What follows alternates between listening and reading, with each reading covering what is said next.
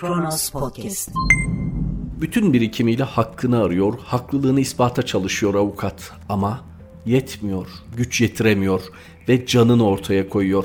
İşte adil yargılanma hakkı için canını ortaya koyan Ebru Timtik'in göz göre göre ölüme yollandığı ülke Türkiye. 28 Ağustos 2020 Cuma tarihli yorum seçkisiyle Kronos Podcast yayınından merhaba. İlk durağımız medya ombudsmanı Faruk Bildirici'nin kişisel internet sitesi. Temelde enerji kaynaklı gerilim büyüdükçe büyüyor, söylemler sertleşiyor. Bildirici nefret söylemi ve savaş çığırtkanlığı aldı başını gidiyor diyor. İsmail Cem ve Yorgo Papandreou'nun barış güvercinleri uçurup birlikte Sirtaki oynadıkları günlerden ne kadar uzaktayız? Dışişleri Bakanları olarak Türkiye ve Yunanistan arasındaki anlaşmazlıkları iki ulus arasında dostluğu geliştirip düşmanlığı ve ön yargıları ortadan kaldırarak çözmeyi yeğlemişlerdi onların 2000'li yılların başlarında estirdiği barış rüzgarlarının yerini günümüzde savaş çığlıkları aldı. Türk ve Yunan ulusları arasında düşmanlık ve nefret tohumları yeniden canlandırılıyor. Hem de ülkeyi yöneten siyasetçiler ve daha kötüsü medya eliyle. Medyada nefret söylemi ve ayrımcılık aldı başını gidiyor. Bu yarışta bayrağı burca dikende Sakarya Üniversitesi öğretim üyesi Profesör Doktor Ebu Bekir Sofuoğlu oldu. 25 Ağustos akşamı Akit TV'de Sabri Balaman'ın yönettiği Derin Kutu adlı programda aynen şunları söyledi. Yunanistan metroseksüel avratlarla dolu, erkek görünümlü avratlarla dolu. Bunlar bir sefer savaştan kaçarlar. İki, tek tahlil noktam bu değil ki. Ben tek tahlil noktası bu şekilde hareket etmiyorum. Bunlarda zorunlu askerlik de yok. Hitler nasıl Polonya'ya anında girdiyse biz Yunanistan'a adeta elimizi kolumuzu sallaya sallaya gireriz. Biz Yunanistan'a elimizi kolumuzu sallaya sallaya tabiri caizse söylüyorum bunu böyle tabii ki tedbirlerle falan gireriz. Fakat tabii ki Türkiye'yi yönetenler bu hamasetle hareket etmezler. Ben de hareket etmelerini tavsiye etmiyorum ama yapabileceklerimiz var.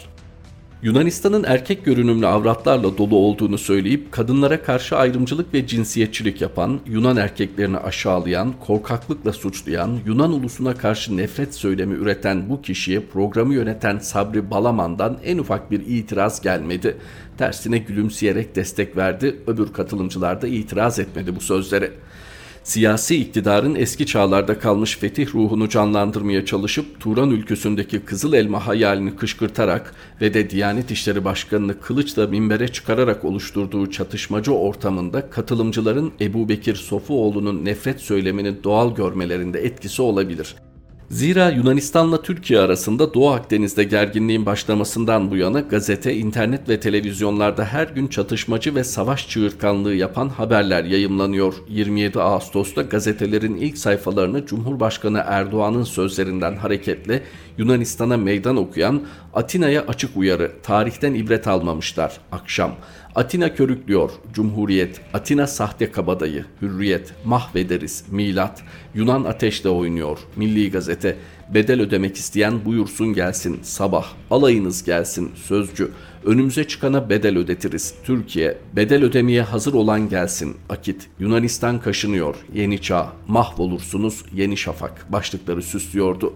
Nefret söylemi içeren haber ve başlıklara da çok sık rastlanıyor. Örneğin 27 Ağustos günü Hürriyet gazetesi ve internet sayfasındaki haberin başlığında Yunan provokasyondan vazgeçmiyor denilmişti. Okurun yerine karar verip hüküm bildirmeyi geçtim. Yunanistan politikacılarının yaptıkları bütün Yunan ulusuna mal edilmişti.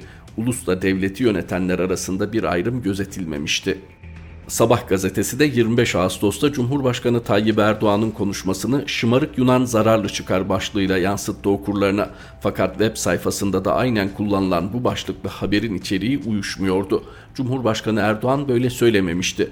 Bölgede bulunan tüm gemilerin kıyı ve seyir emniyetini tehlikeye atan bir şımarıklıktır. Bundan sonra bölgede yaşanabilecek her olumsuzluğun tek müsebbibi Yunanistan, tek zarar gören de yine bu ülkenin kendisi olacaktır demişti. Erdoğan'ın sözünü ettiği Yunanistan'ı yönetenlerin tutumu ve ülkenin zarar görmesiydi. Sabahsa bu sözleri çarpıtarak nefret söylemine dönüştürmüştü. Sabah yazarı Mehmet Barlas da 27 Ağustos'ta yine Cumhurbaşkanı Erdoğan'ın konuşmasına atıfta bulunarak Yunanlılar acaba mezarlıkta ıslık çalmayı mı seviyorlar diye yazmıştı. Yunan yerine yanlış biçimde Yunanlı yazan Mehmet Barlas da yine korkaklık imasında bulunuyordu. Ülkesini ve insanlarını seven gazetecilerin başka bir ulusla ilgili olarak böylesi bir nefret söylemini kullanmamaları gerekir. Çünkü hakaret ve aşağılama yüklü bu dil iki ülke arasındaki sorunları çözmeye yetmez, aksine daha da zorlaştırır. Olsa olsa komşu iki ulus arasında ön yargıları besler ve düşmanlığı artırır. Gerginlik, çatışma ve hele de savaş her iki ulusa da zarar verir. Günümüzde savaşların kazananı olmaz. İsmail Cem ve Yorgo Papandreou bunun farkında oldukları için iki ulus arasında dostluğu geliştirmeye çalışıyorlardı. Ama devleti yönetenler geçici, iki ulus arasındaki ilişkiler kalıcıdır. Dostluk ya da düşmanlık. Türkiye Ege Denizi'nde ve Doğu Akdeniz'deki hükümranlık alanları ile ilgili tezlerinde ne kadar haklı olursa olsun anlaşmazlığın giderilmesinin yolu zor kullanmak ve çatışmak olamaz. Gazetecilere düşen de gerginlik ne kadar tırmanmış olursa olsun iki ülke arasında dostluğun korunması ve sorunun diplomatik yollardan giderilmesi için çaba harcamak olmalıdır. Gazetecilik ilkeleri gazetecilere her koşulda savaşa karşı çıkmalarını ve nefret söylemi kullanmamalarını öğütler. Türkiye gazetecileri hak ve sorumluluk bildirgesinde gazeteci şiddeti haklı gösterici, özendirici ve savaşı kışkırtıcı yayın yapamaz deniliyor. Nefret söylemi konusunda da gazeteci ırkçı nefret, yabancı düşmanlığı, antisemitizm ve hoşgörüsüzlüğe dayalı diğer nefret biçimlerini yayan, teşvik eden ya da haklı gösteren her türlü ifade biçiminin karşısında olmalıdır uyarısında bulunuluyor. Evrensel gazetecilik deneyimlerinden damıtılmış bu ilkelerin yanı sıra yasalarda da nefret söylemine karşı hükümler bulunuyor. 6112 sayılı Radyo ve Televizyon Üst Kurulu yasasının yayın hizmetleri ilkeleri hakkındaki 8. maddesinde ırk, dil, din, cinsiyet, sınıf, bölge ve mezhep farkı gözeterek toplumu kin ve düşmanlığa tahrik edemez veya toplumda nefret duyguları oluşturamaz deniliyor. Tabii önemli olan bildirgelerde ve yasa metinlerinde bu kurallara yer verilmesi değil, yaşama geçirilmesi. Uygulanmaz, gereği yerine getirilmezse bildirgede, yasalarda ölü metinlere dönüşür. Kendi sitesinden Faruk Bildirici'nin yazısını aktardık. Sırada Yeni Asya var. Kazım Güleç yüzde söylemler üzerinden geliştirilen politikaya vurgu yapıyor. Dışarıda sıkıştıkça. Devlet gücü ve imkanları başta olmak üzere elindeki bütün enstrümanları kullanarak iktidarını sürdürme telaşındaki blok bunca çabalamasına rağmen içeride ve dışarıda hızla zemin kaybetmeye devam ediyor. Yine seslendirilmeye başlanan 7 düvelle savaştayız. Bir asır önce Sevr'i nasıl parçaladıysak bugün de mavi vatanı öyle savunacağız söylemleri dıştaki sıkışmışlığın içeriye yine beka temasına bina edilmiş kutuplaştırma siyasetleriyle yansıtılacağının ifadesi bir taraftan dostları çoğaltacak, düşmanları azaltacağız denilirken diğer taraftan sürekli yeni gerilim konuları gündeme getiriliyor. Doğu Akdeniz'de doğal gaz aramaları için yıllardır Rum kesimi Yunanistan, İsrail, Amerika Birleşik Devletleri, Mısır gibi ülkeler ortak anlaşmalar yaparken son dönemde Libya ile imzaladığı anlaşma dışında bir adım atmayan Ankara şimdi tek başına kalmanın sıkıntısını yaşıyor. Atina ile neredeyse sıcak çatışma eşiğine gelmiş gibi gösterilen krizi yatıştırmak için Almanya'nın arabuluculuğu devreye giriyor. İçeride oyun bozan bir dış politika başarısı olarak sunulan Libya'da ABD-Alman inisiyatifinin ön almasıyla varılan ateşkes için Türkiye'nin beklentilerine uymadı diyenler var. Sene başında adeta savaşın eşiğinden döndüğümüz Suriye ile son durumumuzunsa tarifi yok. Ankara-Şam hattı hala kapalı ama bu ülkede yapılan askeri operasyonlar unutuldu. ABD ve Rusya'nın dediği noktadayız. Ve ABD YPG ile yaptığı petrol anlaşmasıyla kendi kurdurup desteklediği bu örgütten ve onun üzerine bina ettiği projeden vazgeçmeye niyetli olmadığını yine gösteriyor. Ankara buna karşı da sessiz ve çaresiz. Yine ABD'nin Kudüs'ü İsrail'in ebedi başkenti yapıp işgal altındaki Filistin'in kalanını da İsrail'e peşkeş çekme planına olduğu gibi Kuzey Irak'ta yapılan operasyonlarda Iraklı iki komutanın da hedef olması üzerine Bağdat'la patlak veren kriz bu tabloya tüy dikti. Milli Savunma Bakanı'nın bu ülkeyi ziyaretinin Bağdat tarafından reddi sonrasında bölgeden artık operasyon haberi gelmez oldu. Avrupa Birliği ile ilişkilerin ne halde olduğu belli. Bu yalnızlaşmayı yedi düvele karşı yeni bir kurtuluş savaşı diye sunan iktidarın içte daha da otoriterleşmesi çok görülen bir örnek. Bu gidiş içteki uyanışla tersine çevrilebilir. Yeni Asya'dan Kazım Güleç Yüz'ün yazısıydı. Gazete Duvar'dayız. Şimdi de Çin'le ilgili büyüleyici ekonomi hikayeleri anlatmak da mümkün. Bunu mümkün kılan ilişkiler ve politikaları da. Ceren Ergenç başlığında bağımsız enerji politikası mı yalıtılmışlık mı sorusunu soruyor ve Çin'in Türkiye'nin şartlarından istifade etmeye dönük ilginç yaklaşımına dikkat çekiyor. Cumhurbaşkanı Erdoğan 21 Ağustos günü Karadeniz'de 320 milyar metreküp doğal gaz rezervi bulunduğu müjdesini verdi. Bu müjde Türkiye'nin bağımsızlığı ve güçlenmesi çerçevesi içinde verilse de uzmanlar bu ekonomik potansiyellerin gerçekleştirilmesi için yabancı sermaye ve teknoloji desteğine ihtiyaç duyulacağı görüşünde. Bu dış bağlantılar konusunda en çok adı geçen de Çin. Müjdenin açıklanmasından birkaç gün önce Çin'le ilişkileri geliştirmek konusunda Enerji Bakanlığı günlerinden beri sabit bir çizgi izleyen Berat Albayrak'ın Türkiye'yi bir eksen değişikliği beklediğini ve bunun müjdeyle ilgili olduğuna dair açıklaması Çin'in yeni doğal gaz rezervlerini çıkarmada dayanılacak dış güç olduğu yorumlarını getirdi. Yakın zamanda bu yorumları destekleyen gelişmeler oldu.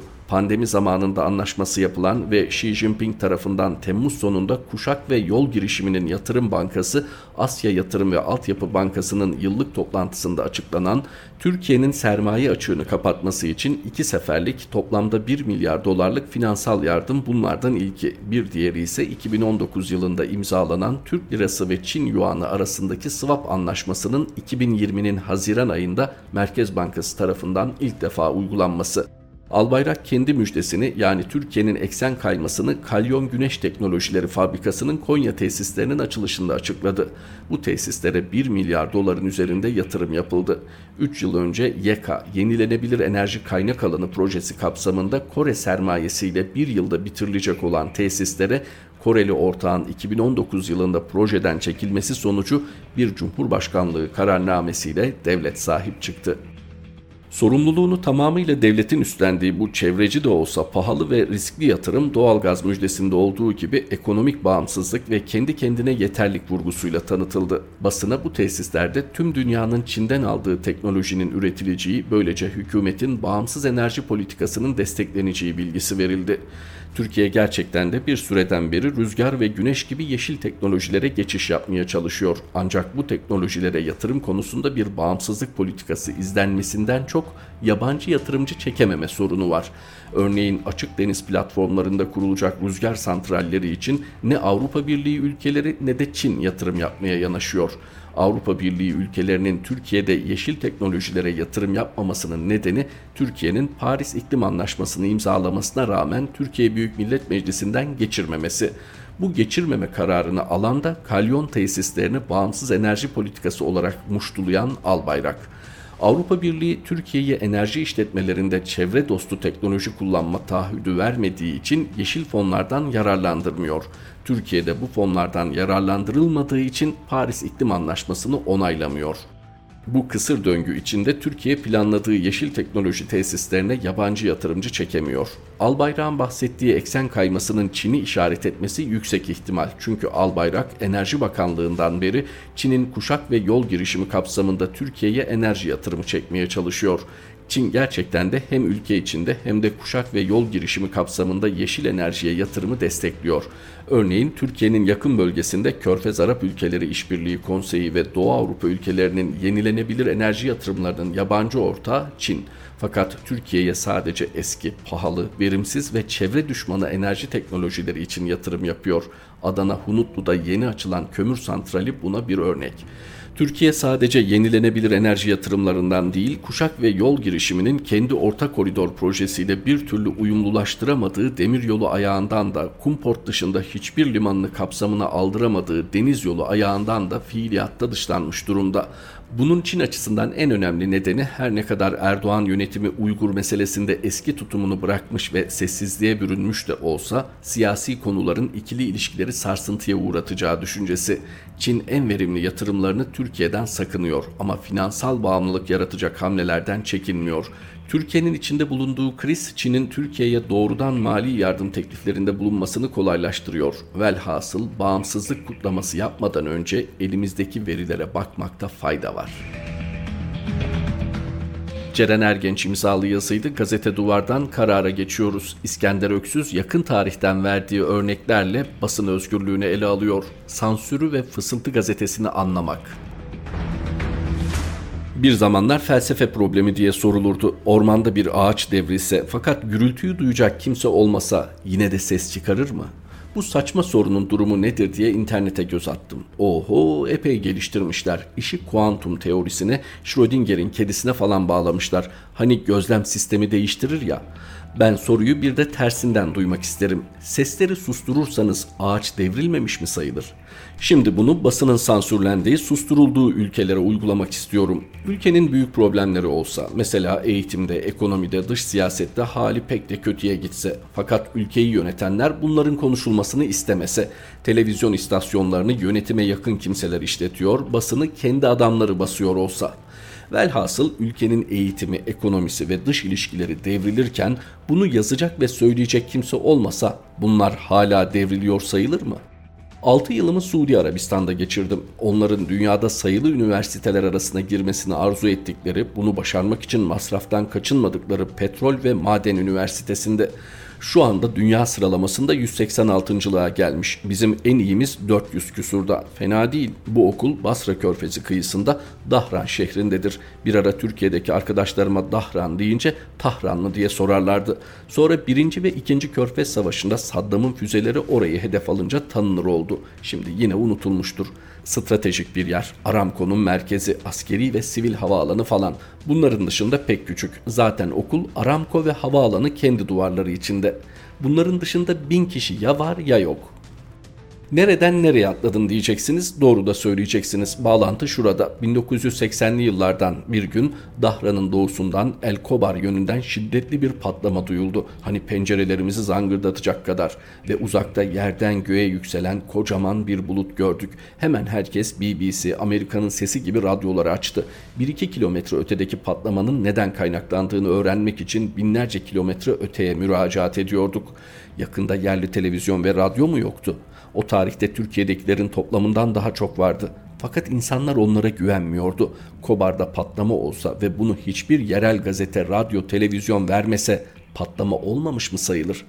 Cevap şu, eğer insanlar kendi yerli ve milli kaynaklarından şüpheye düşerse devreye hızla Fısıltı gazetesi girer ve Fısıltı gazetesi müthiş bir medya kanalıdır. Kahkahalar evinin aynaları gibidir. Mantar tabancası mı patladı? Fısıltı gazetesinde atom bombası olur. Hatta mantar tabancası patlamasa da olur.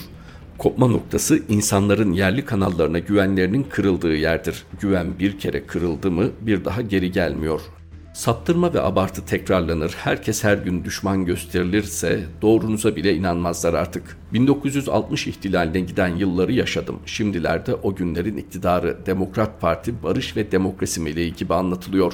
Halbuki devlet radyosu tamamen iktidara çalışır, her gün iktidarın kurgusu olan Vatan Cephesi'ne iltihak haberlerini uzun uzun verirdi.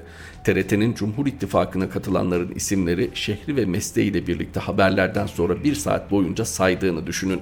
Bir tahkikat komisyonu kurulmuştu. Görevi ana muhalefet partisini kapatmaya yetecek delil toplamaktı. İşte bu ortamda Fısıltı gazetesi günde bin baskı yapardı. İstanbul ve Ankara'da öğrenci nümayişlerinde gösteriye öyle derdik, öğrencilere ateş açılmış, öldürülenlerin cesetleri et ve balık kurumunun kıyma makinelerinde çekilip dökülen asfaltların altına gömülmüştü. Ankara'daki gösteride öğrencilerle konuşmak üzere gelen başbakana bir öğrenci tokat atmıştı. Hatta 10 yıllar sonra bu tokat atan öğrencinin Deniz Baykal olduğu söylendi. Halbuki ne tokat vardı ne de Baykal'ın attığı. Böyle haberlerin hedefi mutlak güçlü görünümü veren iktidarın aslında o kadar güçlü olmadığını göstermekti. Odunu aday koysam seçilir diyen Menderes'in aslında zayıf olabileceğini. İşte o kapalı toplumda ihtilal oldu ve bu sefer de muhalefet ve darbeciler ceberutluğun zirvesine tırmandı. Alnımıza silinmeyecek bir leke sürüldü. Başbakanımızı ve iki bakanımızı asma ilkelliğini gösterdik. Hukuki gerekçe sorulduğunda sizi buraya tıkan kuvvet böyle istiyor diye cevap verebilecek seviyede maşa hakimler, savcılar vasıtasıyla haberi yasaklarsanız, haber kaynaklarını tek elinize almaya kalkarsanız haber imal edilir ve imal edilen haberler sizin yasakladıklarınızdan çok daha vahimdir. Kutuplaştırma kutup doğurur. Her yasak, her baskı, her abartı, her düşmanlık nutku demokrasinin duvarından bir taş daha götürüyor ve nereye yasak koyarsanız koyun 21. asırda gerçeği 24 saat saklayamazsınız. Saklamak şöyle dursun, abartılarak ortaya çıkar.'' Karardan aktardığımız İskender Öksüz imzalı satırlar bu birlikteliğimizdeki son paylaşımımızdı. Mehmet Şahin yeni yorum seçkimizde Kronos Podcast yayınında tekrar buluşmak üzere. Hoşçakalın. Kronos Podcast